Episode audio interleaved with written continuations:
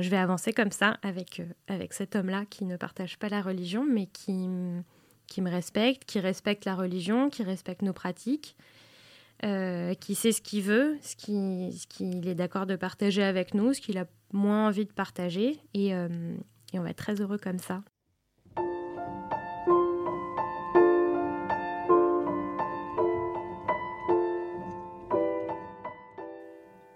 Bonjour, vous écoutez Amour Mixte, le nouveau podcast de Léa Taillet pour le lab de Ténoa sur les couples mixtes, sur les juifs qui aiment des non-juifs et sur les non-juifs qui aiment des juifs. En 2022, près de la moitié des juifs français sont en couple avec une personne non-juive. Bien qu'il soit de plus en plus courant, le couple mixte fascine, dérange et surtout interroge. Pour certaines autorités religieuses traditionnelles, le couple mixte incarne la fin du peuple juif. Pour d'autres organisations plus libérales, il incarne le renouveau, la réinvention du judaïsme dans une société de plus en plus sécularisée.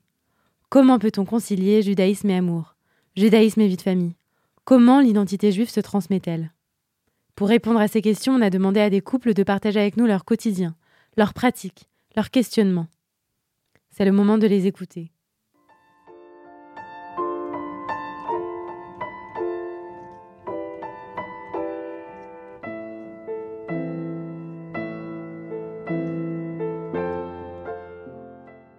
Eva et Guillaume ont la trentaine.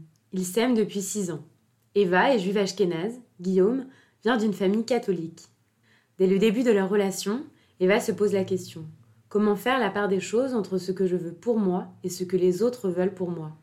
Comment se projeter avec quelqu'un qui n'est pas juif? Au fil des années, elle s'affirme et réaffirme son désir, son choix de vie. Cette année, Eva et Guillaume se marient. Comment s'organise leur mariage? Comment s'organise leur amour mixte? Je suis issu d'une famille euh, catholique. J'ai le souvenir que j'adhérais euh, complètement à ça parce qu'en fait, ça faisait partie de, de, ma vie et euh, je me posais pas. Enfin, ça me faisait plaisir d'aller au catéchisme, ça me faisait plaisir d'étudier un peu la Bible. Et en fait, au fur et à mesure, quand je suis arrivé à peu près vers l'adolescence, j'ai commencé à remettre en question la façon dont on pratiquait la religion dans ma famille. C'est-à-dire? Alors ça a commencé par un truc tout bête, euh, vu qu'on allait à la messe euh, tous les dimanches. Euh, j'ai commencé par dire non, j'ai plus envie d'aller à la messe parce que, alors je pense qu'il y a un côté adolescence où on a envie de, de, de remettre en question forcément les choses parce que voilà. Et toi, Eva, est-ce que tu peux m'en dire plus sur qui sont tes parents, comment tu as grandi, c'était quoi la, la culture familiale et la façon, quelle était la place de la religion dans ta famille? Moi, je suis née dans une famille juive ashkénaze, avec euh, la famille du côté de mon père qui vient de, Pologne, celle du côté de ma mère qui vient d'Alsace. Et euh, la religion a une place très importante, surtout dans la famille du côté de mon père, où euh, bah, j'ai des, cousins éloignés qui vivaient à Anvers et, et qui étaient orthodoxes, en fait, qui vivaient la religion vraiment à la lettre. Ce qui n'est pas le cas de ma famille, mais malgré de nombreuses contradictions, on pratique quand même euh, la religion de façon assidue, en allant euh, à la synagogue à toutes les grandes fêtes, en mangeant cachère euh, à la maison et en ayant deux vaisselles, en faisant Shabbat toutes les semaines, alors sans forcément respecter toutes les interdictions, mais en tout cas le, vendredi soir, le samedi midi, c'est des moments marqués et puis voilà, la religion a une place importante. C'était important pour mes parents que je sois dans une école publique euh, républicaine et euh, que je sois ouverte au monde en dehors de, la communauté juive. Mais comme c'était aussi important que j'ai des liens avec des enfants de mon âge qui font partie de cette communauté, c'était impensable que je n'aille pas aux EI, que je sois pas au scout juif parce que euh, il fallait que j'ai ce lien avec la communauté. Et moi, je l'ai ressenti très jeune. Déjà, je, me le formulais déjà à 8-10 ans qu'il euh, fallait que je trouve mon mari là-bas. Parce que mes parents s'étaient rencontrés là-bas, que tout leur groupe d'amis euh, s'était rencontré là-bas, et j'avais bien compris que euh, on attendait de moi que je me fasse ma bande de copains des EI comme mes parents, et que mon mari vienne de là-bas aussi.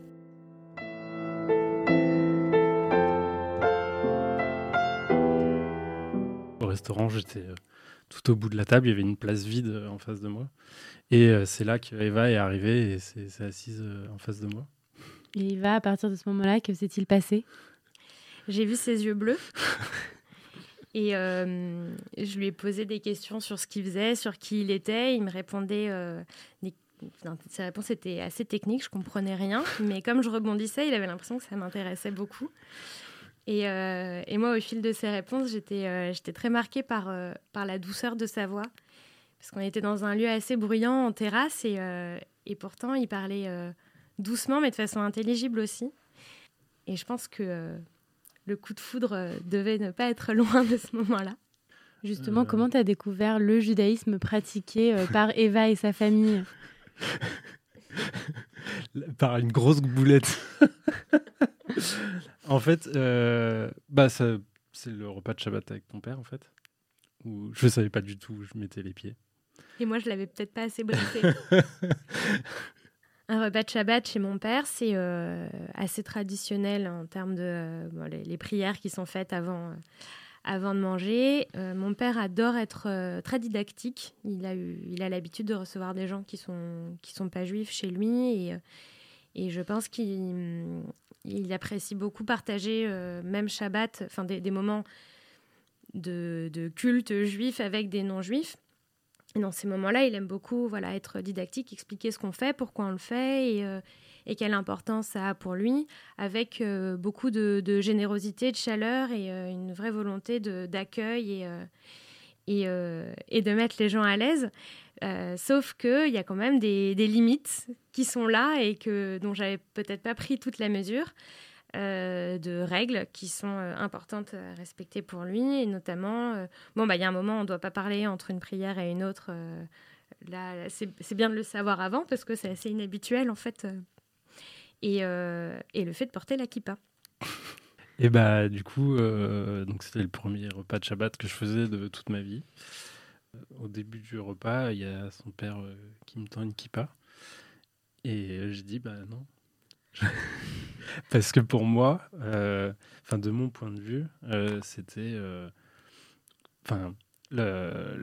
par exemple de porter une kippa ou ça c'est parce que c'est propre à la religion et du coup pour moi c'était limite péché de, de, porter la kippa parce que je suis pas je suis pas juif. Sauf que j'avais pas interprété comme il fallait son regard un peu noir. et Eva qui qui a essayé de désamorcer la situation. Et en fait, moi, j'ai pas compris euh, ce qui se passait. Donc euh, voilà, ça a commencé comme ça.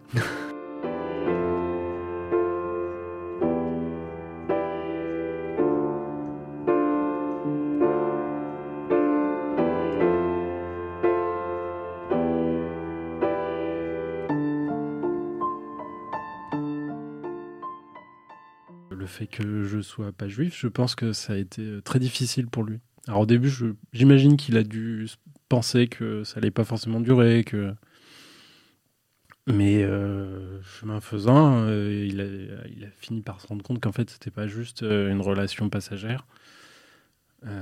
Eva, il t'en a parlé justement de, enfin, de son désaccord temporaire? Ouais. ouais, il m'en a beaucoup parlé. Comment il te l'a signifié? euh, bah après euh, le petit incident de, de la kippa, euh, on, a, déjeuné ensemble et, et, il m'en a reparlé en me disant que pour lui c'était un manque de respect des, règles de, de, savoir-vivre en fait, que c'était un manque d'adaptation. Donc moi je me suis retrouvée dans une position hyper inconfortable de médiateur entre les deux alors que personne ne m'avait rien demandé. Et à partir de ce moment-là, je me suis dit qu'en fait, c'était pas mon problème. Euh, que s'ils avaient des trucs à régler entre eux, euh, c'était deux êtres humains euh, grands, indépendants et qui savaient très bien s'exprimer par eux-mêmes. Donc je ne ferai pas ce rôle de médiateur. mais que j'avais quand même un rôle de, com à faire auprès de la famille de mon père pour dire regardez, je suis heureuse. certes, il n'est pas juif et ça vous plaît pas et c'est pas ce que vous auriez souhaité pour moi. Alors que jusqu'ici, j'ai tout fait pour être une petite fille modèle et et pour cocher un peu toutes les cases parce que ça me convenait aussi. Et, là, aujourd'hui, il y a un conflit entre ce que vous voulez pour moi et ce que moi, je veux pour moi. Donc, euh, donc en fait, euh, je vais avancer comme ça avec, euh, avec cet homme-là qui ne partage pas la religion, mais qui, qui me respecte, qui respecte la religion, qui respecte nos pratiques, qui sait ce qu'il veut, ce qu'il est d'accord de partager avec nous, ce qu'il n'a moins envie de partager. Et, et on va être très heureux comme ça. Toi, Guillaume, comment tu as vécu cette période d'acceptation qui a été peut-être un peu longue? Bah, c'était pas facile. C'était pas facile parce que je me sentais pas accepté. Après, je me disais, bon, c'est pas c'est pas ma famille donc euh, moi c'est Eva qui m'intéresse c'est pas forcément je me suis dit que peut-être soit on vivrait euh, comme ça soit ça finirait par se tasser et que de toute façon il finirait par accepter plus ou moins euh, mais ouais c'était pas forcément évident de pas se sentir enfin non c'était même pas clairement on te déteste enfin c'est ça, ça qui était un peu bizarre c'est que je n'étais pas accepté, mais en même temps, je n'étais pas non plus rejeté euh, fondamentalement. Parce que euh, je pensais être quelqu'un d'appréciable, j'imagine. Et du côté de ta famille, comment ça s'est passé les présentations? Alors euh, moi je m'étais fait un film pas possible en me disant mais c'est pareil, ils vont, ils vont nous rejeter, enfin ça, ça, ça va pas passer. J'ai mis du temps, j'ai mis du temps à avouer à, mes parents que j'étais avec Eva, genre un an? Un an. Et moi, je m'étais fait un film en me disant euh, oui, mais ils vont, ils vont être choqués et tout. Et en fait, non, ils étaient hyper curieux, euh, hyper intéressés. Euh. ils lui ont posé plein de questions sur, sur la religion. sur. J'ai ce souvenir là. Je me trompe peut-être, non? Non, non, c'est le cas. J'ai été vraiment reçue à bras ouverts. C'était c'était vraiment touchant.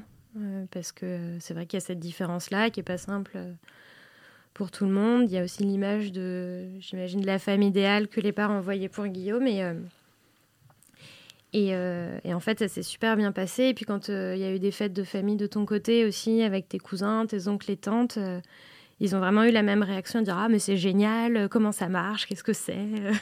mais je me rappelle du premier Noël qu'on a passé dans ma famille, c'était en même temps que Hanouka. Et du coup, bah, elle, était venue avec, euh, avec son chandelier et elle allumait les bougies euh, le soir. Et alors là, c'était, elle était inondée de questions, mais pourquoi et machin. Et du coup, elle l'expliquait à quelqu'un, puis après, il y a quelqu'un d'autre qui arrivait, du coup, qui, qui lui redemandait. je pense que tu as dû raconter l'histoire euh, plein de fois. Et en fait, tout le monde était. Parce que dans notre entourage, il n'y avait pas de, de, personnes juives. Du coup, en fait, c'était, c'était nouveau pour nous. c'était une découverte. Ouais, c'était une vraie découverte.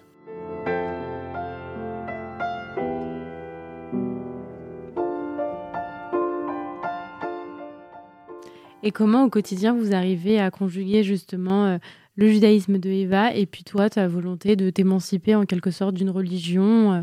bah, Je pense qu'au quotidien, c'est pas si présent que ça. Euh, il y a juste. Bah, enfin, au bout de trois ans, dans notre appartement, il y a des mezuzahs, des pardon, qui ont été accrochés aux portes. Et, et du coup, au début, j'étais pas trop chaud. Et puis, euh, elle a fait euh, sa com. Et... Euh, puis, on trouve des, des arrangements aussi. Ça veut dire que là, on vit dans un deux pièces. Donc, il y a deux mezouzotes. Et on a décidé de ne pas en mettre sur la porte d'entrée, par exemple. C'est un accord qu'on a trouvé qui nous convient à tous les deux et qui permet d'avoir un juste milieu qui est issu d'une réflexion et, et euh, du respect des volontés de chacun. Et euh, aujourd'hui, vous, vous organisez votre mariage. Oui. Est-ce que vous pouvez euh, me raconter comment ça se passe l'organisation? Quel type de mariage vous allez, vous allez mettre en place? À quoi ça va ressembler? Et quelles sont peut-être les choses qui vous tiennent à cœur à, tous les deux, à chacun respectivement?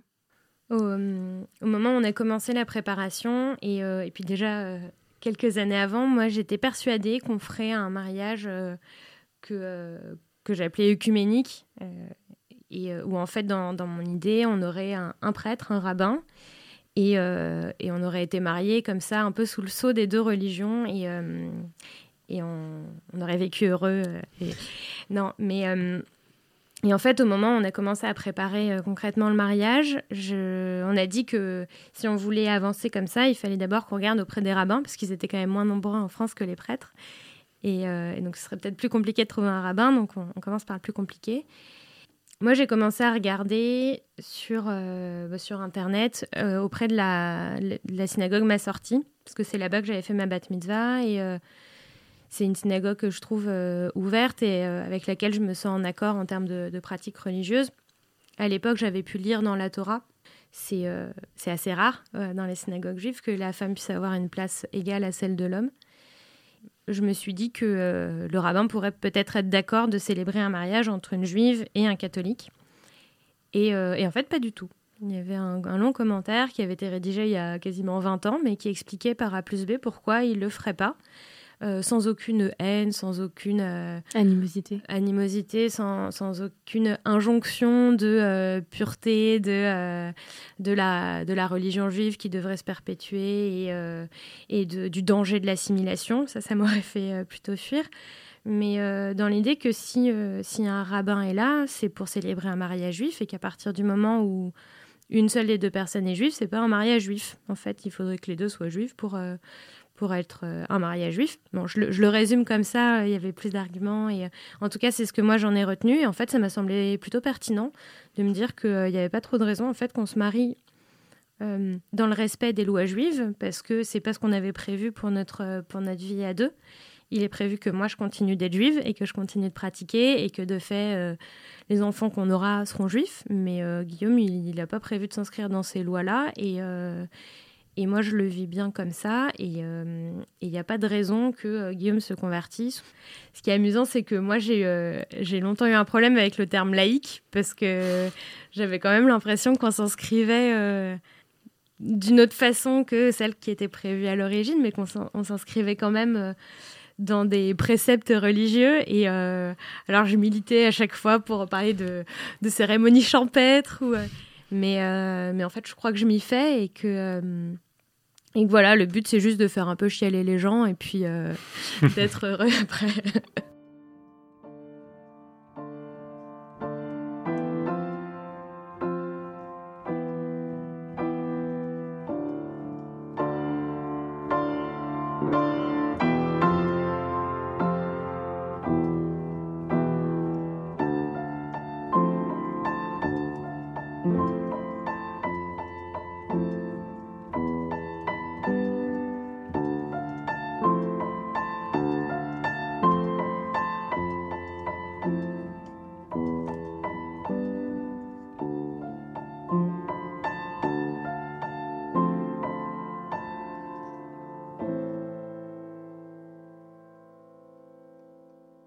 Merci à vous de nous avoir écoutés. Merci à Marion Bellal, journaliste et monteuse de ce podcast. À bientôt!